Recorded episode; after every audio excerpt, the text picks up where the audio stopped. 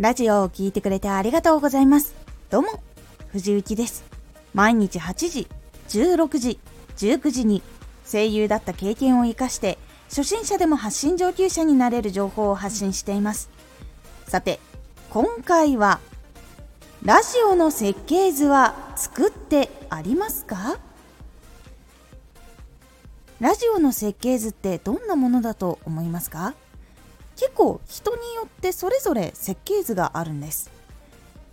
ラジオの設計図は作ってありますか？設計図というのはラジオを作るときにいつもどんなことを決めるのかを順番に記したものなのでそのことを決めるだけでもかなり流れが良くなります。ではどんな流れが大体か。1届ける人を決める。2ラジオの目的を明確にする。3ラジオを聴く人のニーズを把握する。4ラジオを聴く人の反応を決める。5ラジオを作るために必要な情報を収集。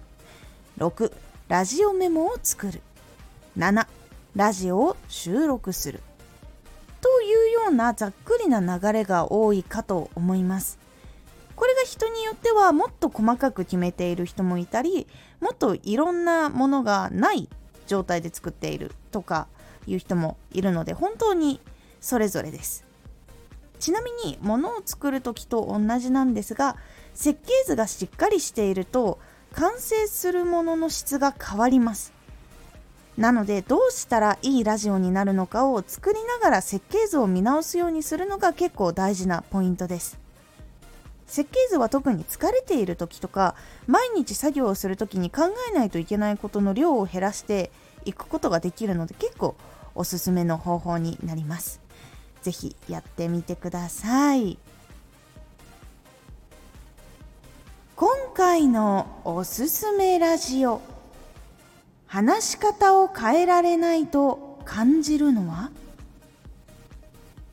実は話し方を変えられないと感じたりとかするのは結構そのことについていろいろ知らなかったりできる方法があるっていうのをわからない時に結構これは絶対にすることができないって感じてしまうことが結構多いんです。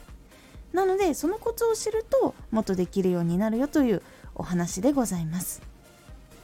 このラジオでは毎日8時16時19時に声優だった経験を生かして初心者でも発信上級者になれる情報を発信していますのでフォローしてお待ちください。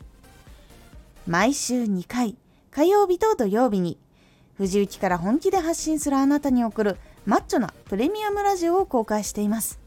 有益な内容をしっかり発信するあなただからこそ収益化してほしい。そして多くの人に聞き続けられてほしい。毎週2回火曜日と土曜日。ぜひお聴きください。ツイッターもやってます。ツイッターでは活動している中で気がついたことや役に立ったことをお伝えしています。ぜひこちらもチェックしてみてね。コメントやレターいつもありがとうございます。ではまた。